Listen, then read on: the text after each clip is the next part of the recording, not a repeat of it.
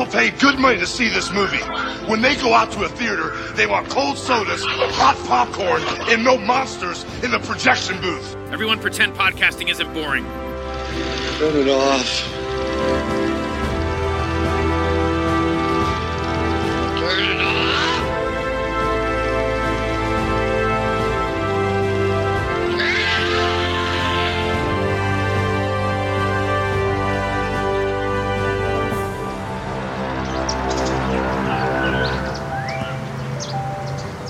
Ooit heeft niemand beweerd dat je door intimiteit en seks een hele mens wordt of kunt worden. Eigenlijk ben ik wel nieuwsgierig naar wie ik zou zijn als dat stukje in mijn leven wel zou kloppen. Zoiets heeft dan een, bijvoorbeeld een cup en dan een, een randje eronder langs. Ik heb ineens een, een vrouwenlijf, zeg maar. Juist. Of zo. Het is echt belachelijk, maar dat had ik niet gedacht. Er is genoeg nog te ontdekken, neef. Zodra je dus dan een eh, relatie hebt, kunnen jullie samen gaan jeetje. schommelen. Een, swing. Het is wel leuk. Het is wel echt grappig. ja, en nou, waar vind je nou die vent die, die, vind je daar? Ik weet het dus echt niet. Ik weet niet hoe ik, eh, hoe ik mezelf er wel mag laten, moet dat ik, dat ik er van mezelf mag zijn.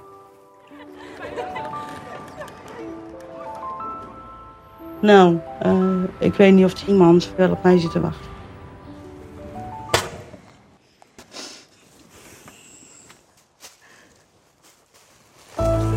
Hallo. Ik wilde even weten of jullie ook misschien iets voor mij kunnen betekenen. Wij organiseren eigenlijk voornamelijk intiem contact voor mensen met een beperking. Thomas is gewoon echt een lieverd. Ja. Hij heeft trouwens ook een goed lijf. Moet je dan niet eerst van jezelf kunnen genieten om een ander van je lijf te laten genieten? Maar je mag toch genieten? Ding! Ja, hè?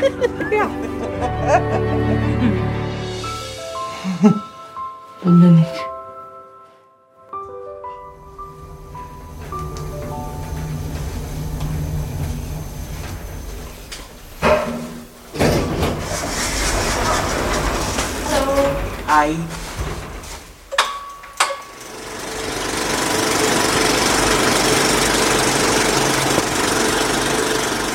Folks, welcome to a special episode of the Projection Booth. On this episode, I'm talking with Elsbeth Fraanje about her new documentary, Sexual Healing. Recently played at the Slamdance Film Festival. Had a chance to check it out, and it is fantastic. I highly recommend it to anybody within the sound of my voice. Definitely check it out when it comes around you or when it comes to a streaming platform. You will not regret it. And I hope you enjoy this interview. So, can you tell me a little bit about you and how you got into filmmaking? Originally, I studied French, French literature in Amsterdam, in Holland. And then when I got in my, you said not graduation, but you know, when you do the thesis, you get your, I, don't know how it's called. Somebody found me, was it was a documentary filmmaker.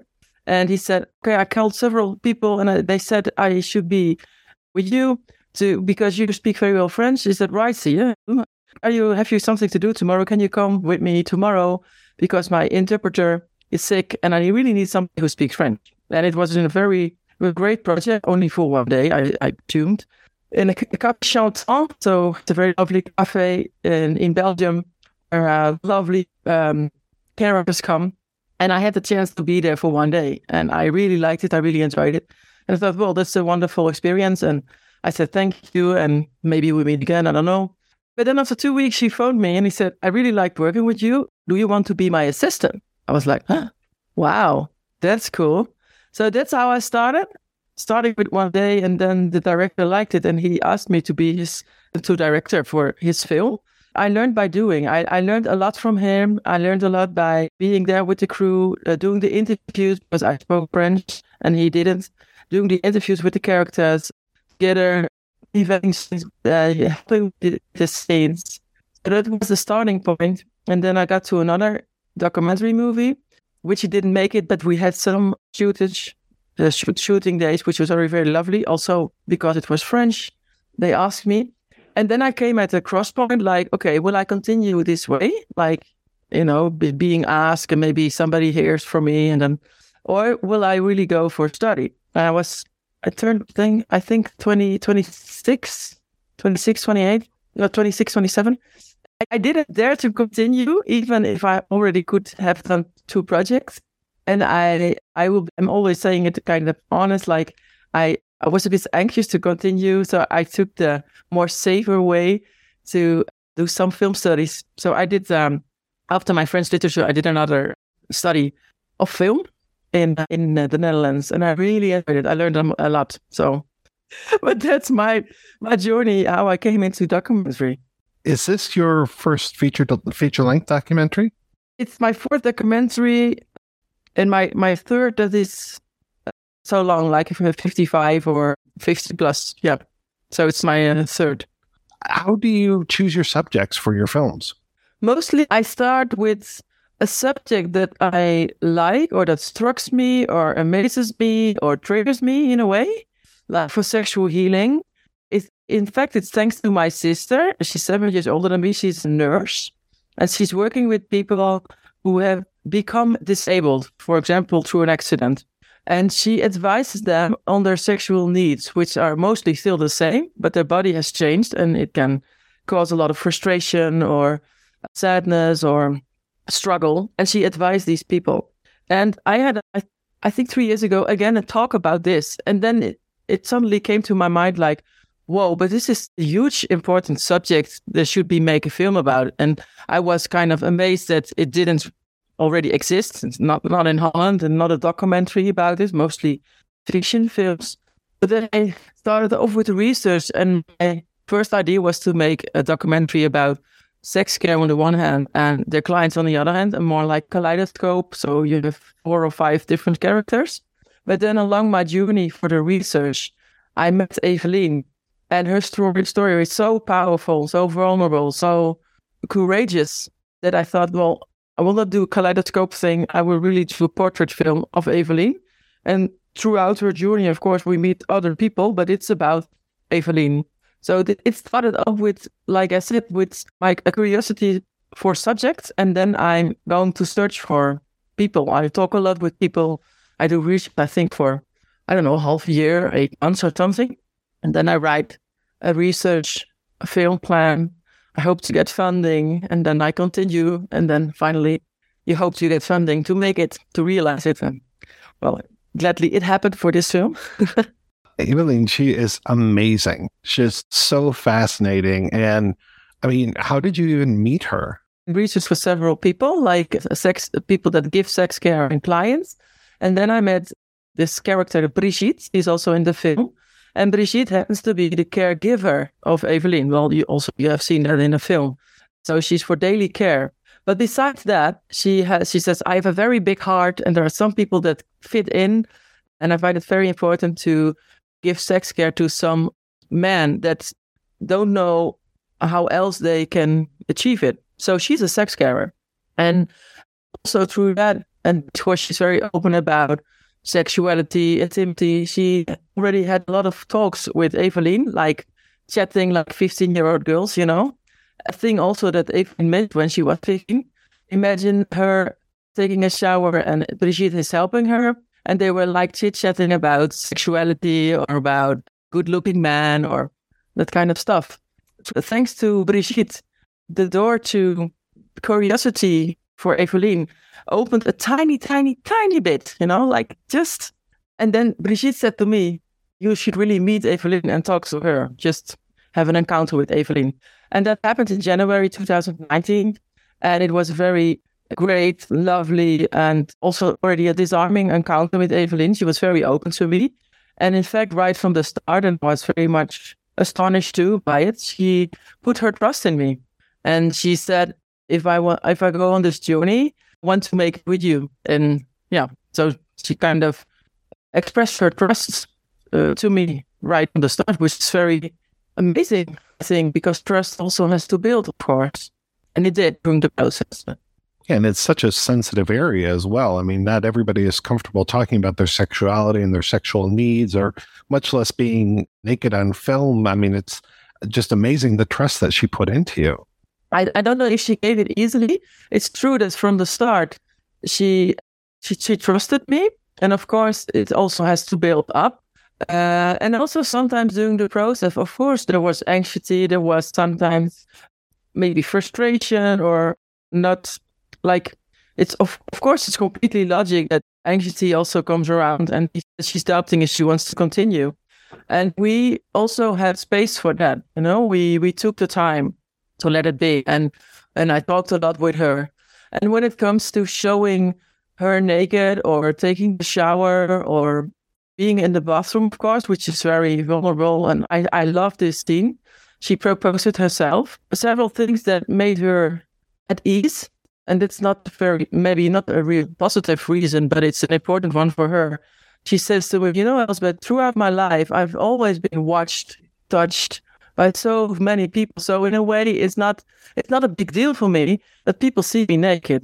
And of course, in this film, it's different because it's another gaze. I try to do very in a loving way, like the camera stroking her body, and it's totally different, of course, from functional touch. which She also elaborates on that in the beginning of the film.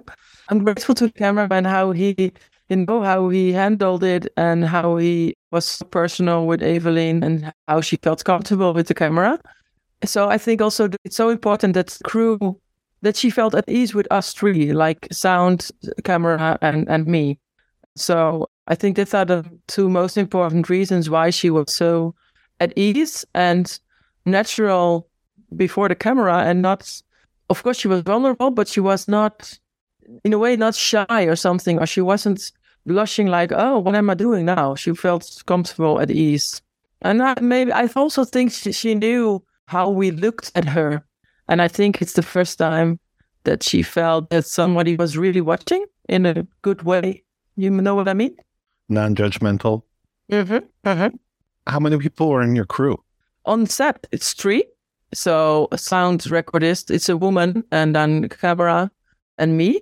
And of course, the crew was larger when it comes to editing, sound design, um, one who's composing the music, data handling. you said that you met her in January of 2019, and I'm curious how long you shot for. Well, we met her in February 2019, but I only got the funding in, I think, August 2020. And then I started off in September 2020 and of course COVID came, but in fact, for the film, it, it didn't affect the film that much. We could work around. I with a mask, we were a tiny crew. As long as Evelien was okay and Brigitte, we shot also a lot with Brigitte, her caregiver. It was fine. Uh, so we started September 2020, and I my last shooting day was November 2021, and I was in the editing already. And it picture locked, I think, January 2020. I love the sequence, the the masturbation sequence, where it kind of becomes almost like a dream, and you've got all the music and the the way that you're handling the visuals there is fantastic. Yeah, I love this scene too, and what I very much liked is it was her idea. It came from her. So a lot of time people ask me, and I think it's a very logic question or natural question, like, did you ever felt uncomfortable, or did you feel that it's like not immoral, but did, did you cross the line or something? I said, no, never. I never had that. And I think also because in a way she was in the lead of what, of course, she was in the lead of what she wanted to film, but also in proposing some scenes. And of course, sometimes I said, what a good idea. And I thought, but also the one, this little one, but also very vulnerable. I liked it also where she is lying on the bed and imagining, um, imagine that uh, you that she's watching for the very first time in her life. She's seeing her vagina for the very first time, and we can film it. You know, it's it's it's crazy in a way. It's um now crazy is not a good word. It's uh, mind blowing. I think that she led us to, but I also think it's important that it's that it's told that it's you know it's in it's so normal, but it's because we never talk about it. People are afraid of having a talk about it with disabled people or with elderly people.